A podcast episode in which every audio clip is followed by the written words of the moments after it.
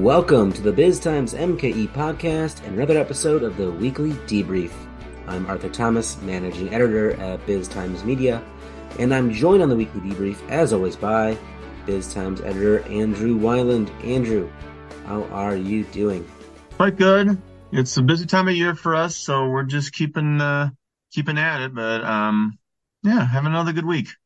Absolutely, a busy time of year. We're wrapping up. Uh, well, we finished uh, our second October issue last week.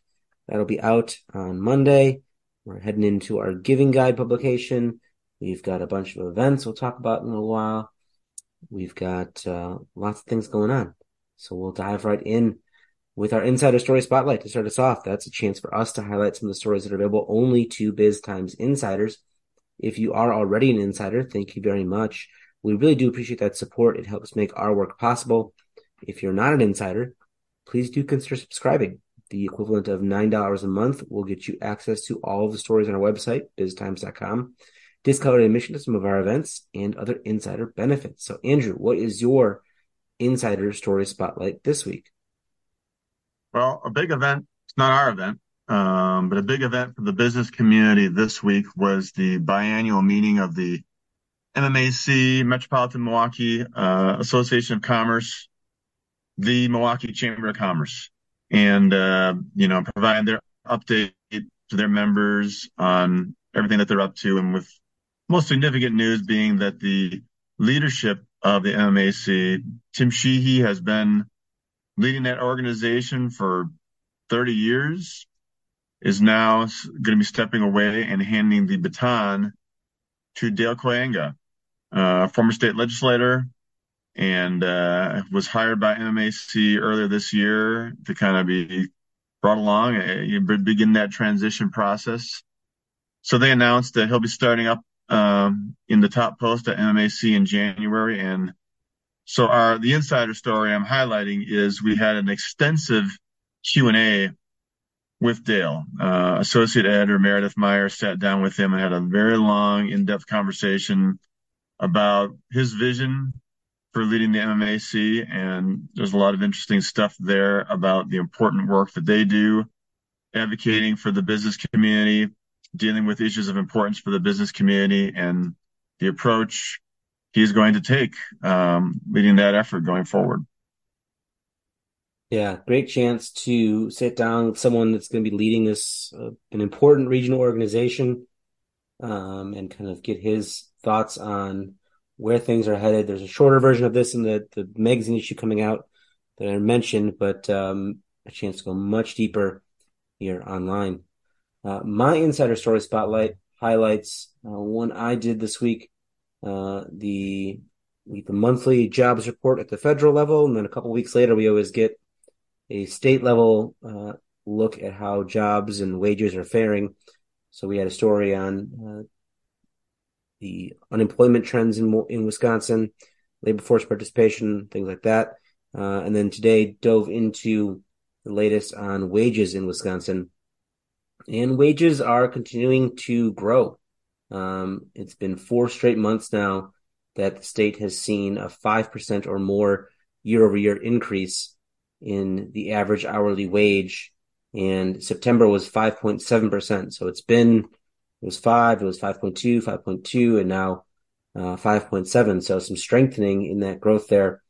Uh, for the third quarter, Wisconsin averaged a 5.3% uh, year over year increase. That ranks 16th in the country. Uh, so Wisconsin is definitely up there, at least among the top half of states in, in terms of wage growth. One interesting nuance that, that stood out to me in the data the strongest sector for wage growth in the state is manufacturing which on the surface seems like a good thing for a state uh, where manufacturing makes up a lot of the jobs and a lot of the economic activity um, for that sector to be able to be you know paying workers more. Um, the I guess the the nuance there is that the average wage for production workers is not growing nearly as fast. The whole sector uh, grew 9.6% year over year in September. Production workers such as a 2.7% increase. And then you compound that with a decline in the average number of hours worked per week which for September was 38.9. Uh, that's the first time the average production worker has worked less than 39 hours a week in Wisconsin since the depths of the pandemic. Think May 2020, right? When things are all shut down. Before that, you have to go back to 2010 to find a time when there was, you know, that level, a lower level of hours per week. Uh, so it adds all, all that up and translates to a weekly average wage that was actually down 3% year over year for production workers in the state. Um, so an interesting bit of nuance and, and as we think about where the economy might be at in the state to see manufacturing and it's not just a one month thing this slowing trend in number of hours worked slowing wage growth for production workers. Um, kind of concerning that you know for a state that like i said relies so heavily on manufacturing for its economic growth.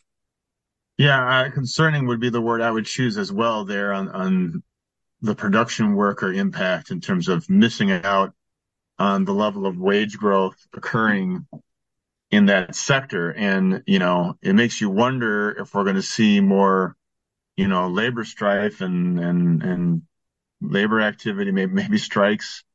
Um, if, if, if they feel like, if, if, if la- organized labor feels like they aren't getting, um, their fair share of the, the growth of those businesses. Um, but yeah, it's, it's, it's very important to keep an eye on wages. It's a key economic indicator, um, especially with all the inflation that's been seen in recent years. And there's been a big question of are the wages keeping up with that? So it's been interesting to follow that. It's good to hear the state is in the top half uh, in terms of wage growth. That's just important. If we're going to have a prosperous, growing economy, we've got to do well on wage growth. But um, yeah, the the manufacturing situation is is, is very interesting and is going to bear uh, watching closely. Yeah, absolutely. One other interesting little detail: um, one of the other sectors that is seeing a lot of strong growth, uh, and it's probably not a shock to many people. The leisure and hospitality sector uh, averaged a 7.6% year over year increase in the third quarter, including 8.1% in September. That takes the average hourly wage for leisure and hospitality to $19.73 an hour in Wisconsin. If you back up to just the start of 2021, that number was $15.88. So in the span of, you know, what is that, uh, 20, 21 months, um, a jump from 1588 to 1973 for leisure and hospitality. Um, it's a, it's a big increase. Yeah, sure, sure is really noteworthy, and I, I think it's a reflection of um, where the labor market's at, the the the lack of the lack of uh, of, a, of a workforce workforce pool, um, and you know I, I think that's where it shows up most acutely. Is you've got a leisure and hospitality sector that is just struggling to find people and just can't you know, where the wages are traditionally pretty low, um, people have other choices. People have other options. You know, even high school kids have other options, and it's it's putting clearly putting upward pressure on on, on wages in that sector. That's just the only uh, they are having a hard time attracting people to to do the job. Yeah. Well, we'll jump to our big story of the week in just a moment. But uh, before we do, want to highlight some of our upcoming events that we have here at Biz Times. Starting November 2nd, we'll have our annual Nonprofit Excellence Awards. Uh, should be a great event recognizing the top corporate citizens and nonprofits making a difference to the community. We'll also have a Lifetime Achievement Award for Joe and Ellen Checota. Uh, we're speaking about the MMAC all member meeting. Uh, who were the that's at the Milwaukee Symphony uh, building, and and at least two of the the, uh, the celebration areas are named for the Checotas um, for their their gifts to the community. Uh, November seventeenth, we'll have our annual commercial real estate and development conference. That should be a great event. Andy Hunt from Marquette will be moderating a panel with a bunch of local real estate leaders, and we'll also hear from Spencer Levy, uh, an economic advisor at uh, CBRE. And then finally on November 30th, our annual Innovation Entrepreneurship Forum, where we'll have a Lifetime Achievement Award for Jerry Gendusa and a Regional Spirit Award uh, for Dean Amhaus of the Water Council. So if you're interested in learning anything more about any of those events, go to biztimes.com slash annual dash events to learn more. Moving then to our big story of the week and news uh, broke on, I believe that was Tuesday, that UWM Washington County uh, will be closing its campus by June of next year.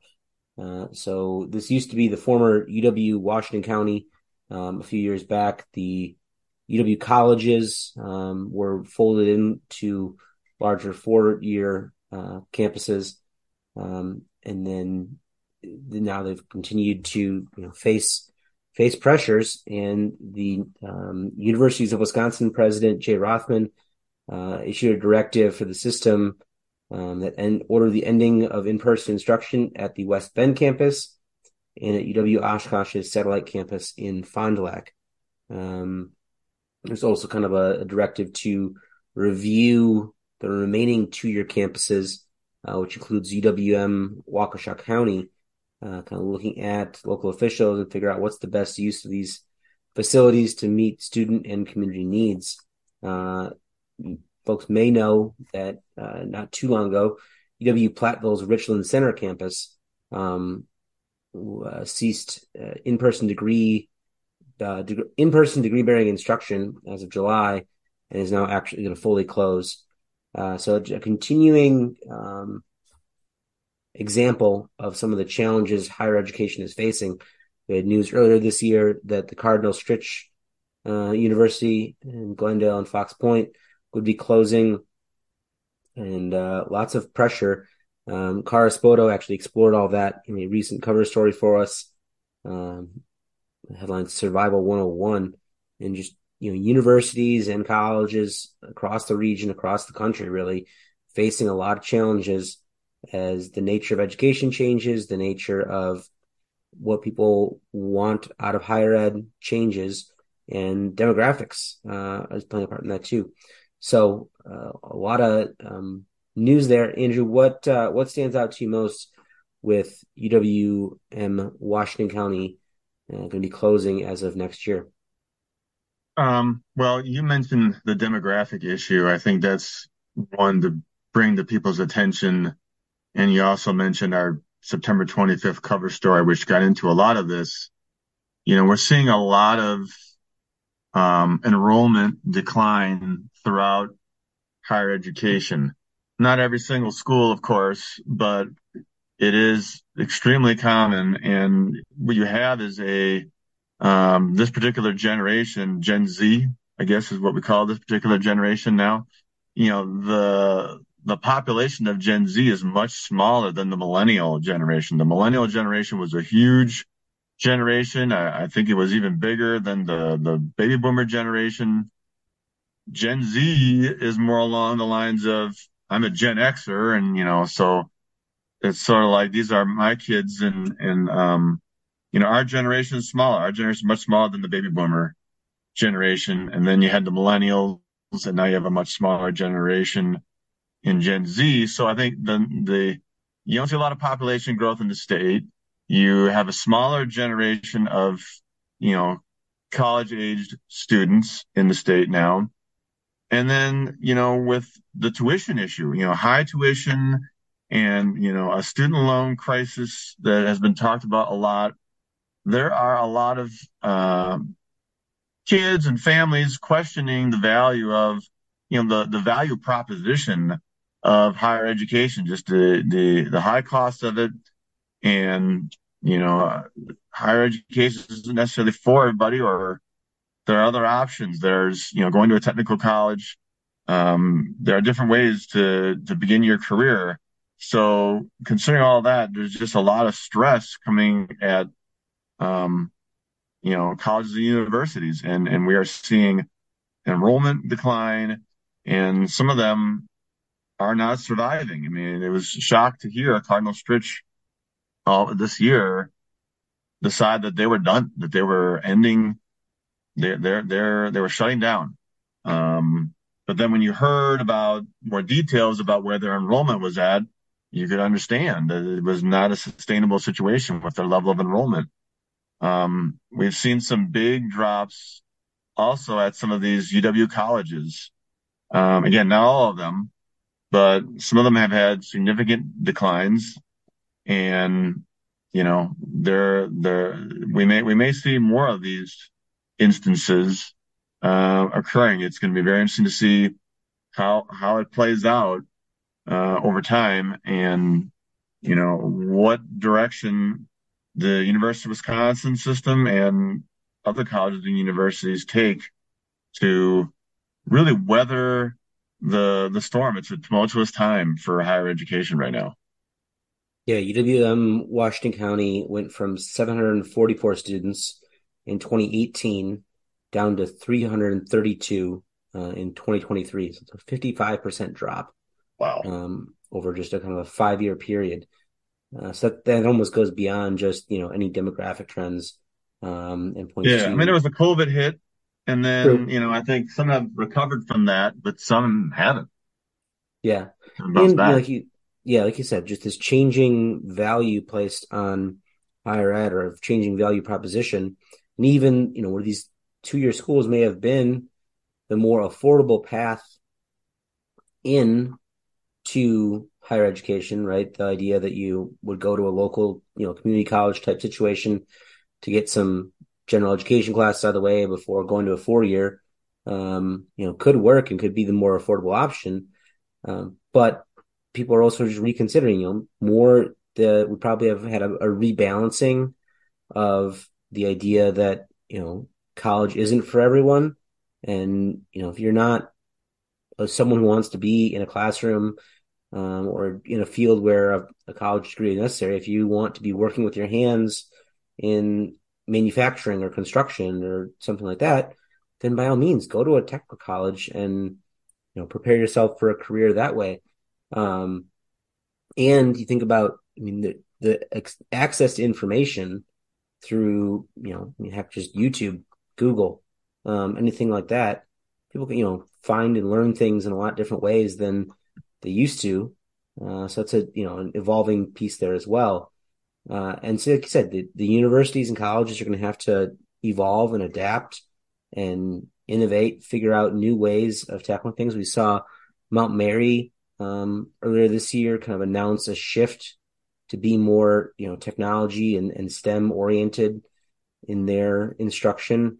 Um, my alma mater, Carroll University, has gone through a shift over the last number of years, becoming, you know, as traditionally known as a liberal arts school.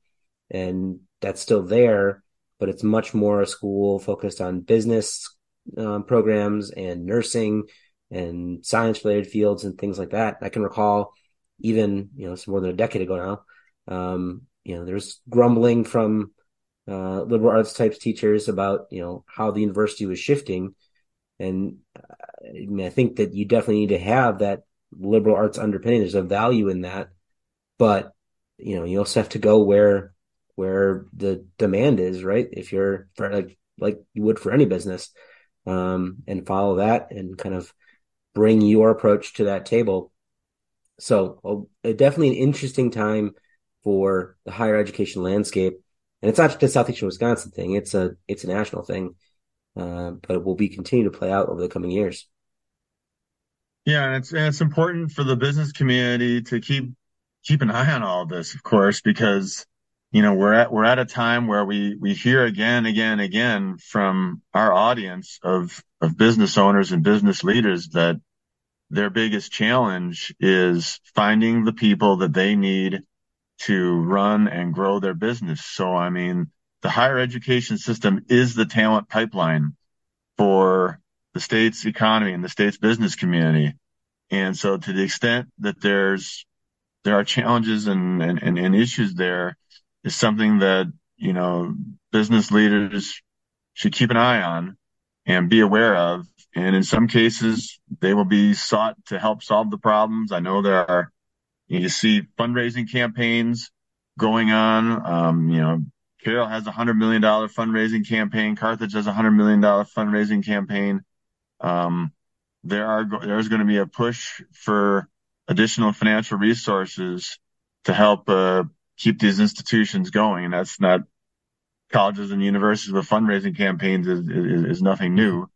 Um, but certainly, I think there's going to be more scrutiny on what they're doing because they are they're very much challenged and and, and very much in some cases uh, fighting to survive. Yeah, one thing for uh, I guess both business and higher ed to consider is kind of what you know, you know how how might we move away from that you know the the bachelor's degree um, as kind of the the ticket in the entry point. I mean, lot, you hear people about you know univer- uh, companies dropping their you know uh, degree requirements in the hiring process, um, and kind of you see more and more kind of micro credentialing type things, and um, part of it is technology keeps racing ahead, right? I mean, you can only learn so much in a four year period. You can learn how to learn, but you know, technology keeps racing ahead, and people have to be uh, the education term, lifelong learners. Um, you know, who knows where AI is going to take us over the next decade. Yeah. Uh, and so, but being, you know, companies being flexible and in terms of what kind of credentialing they're looking for and universities being flexible in terms of what kind of credentialing they're delivering, probably a key, key piece to sort out, um, as much as, you know, the four years on campus, um, kind of being a, a traditional way of looking at things. It's probably got a, a ticking clock on it. Yeah, yeah, absolutely. Well, we've got a ticking clock on our podcast. Um, so that will do it for this week on the Biz Times MKE podcast. Thanks for joining me as always, Andrew. You bet. This is Dan Meyer with Biz Times Media. You've been listening to the Biz Times MKE podcast for more business news and insights, be sure to go to biztimes.com and subscribe to any of our daily e newsletters and our magazine, Biz Times Milwaukee.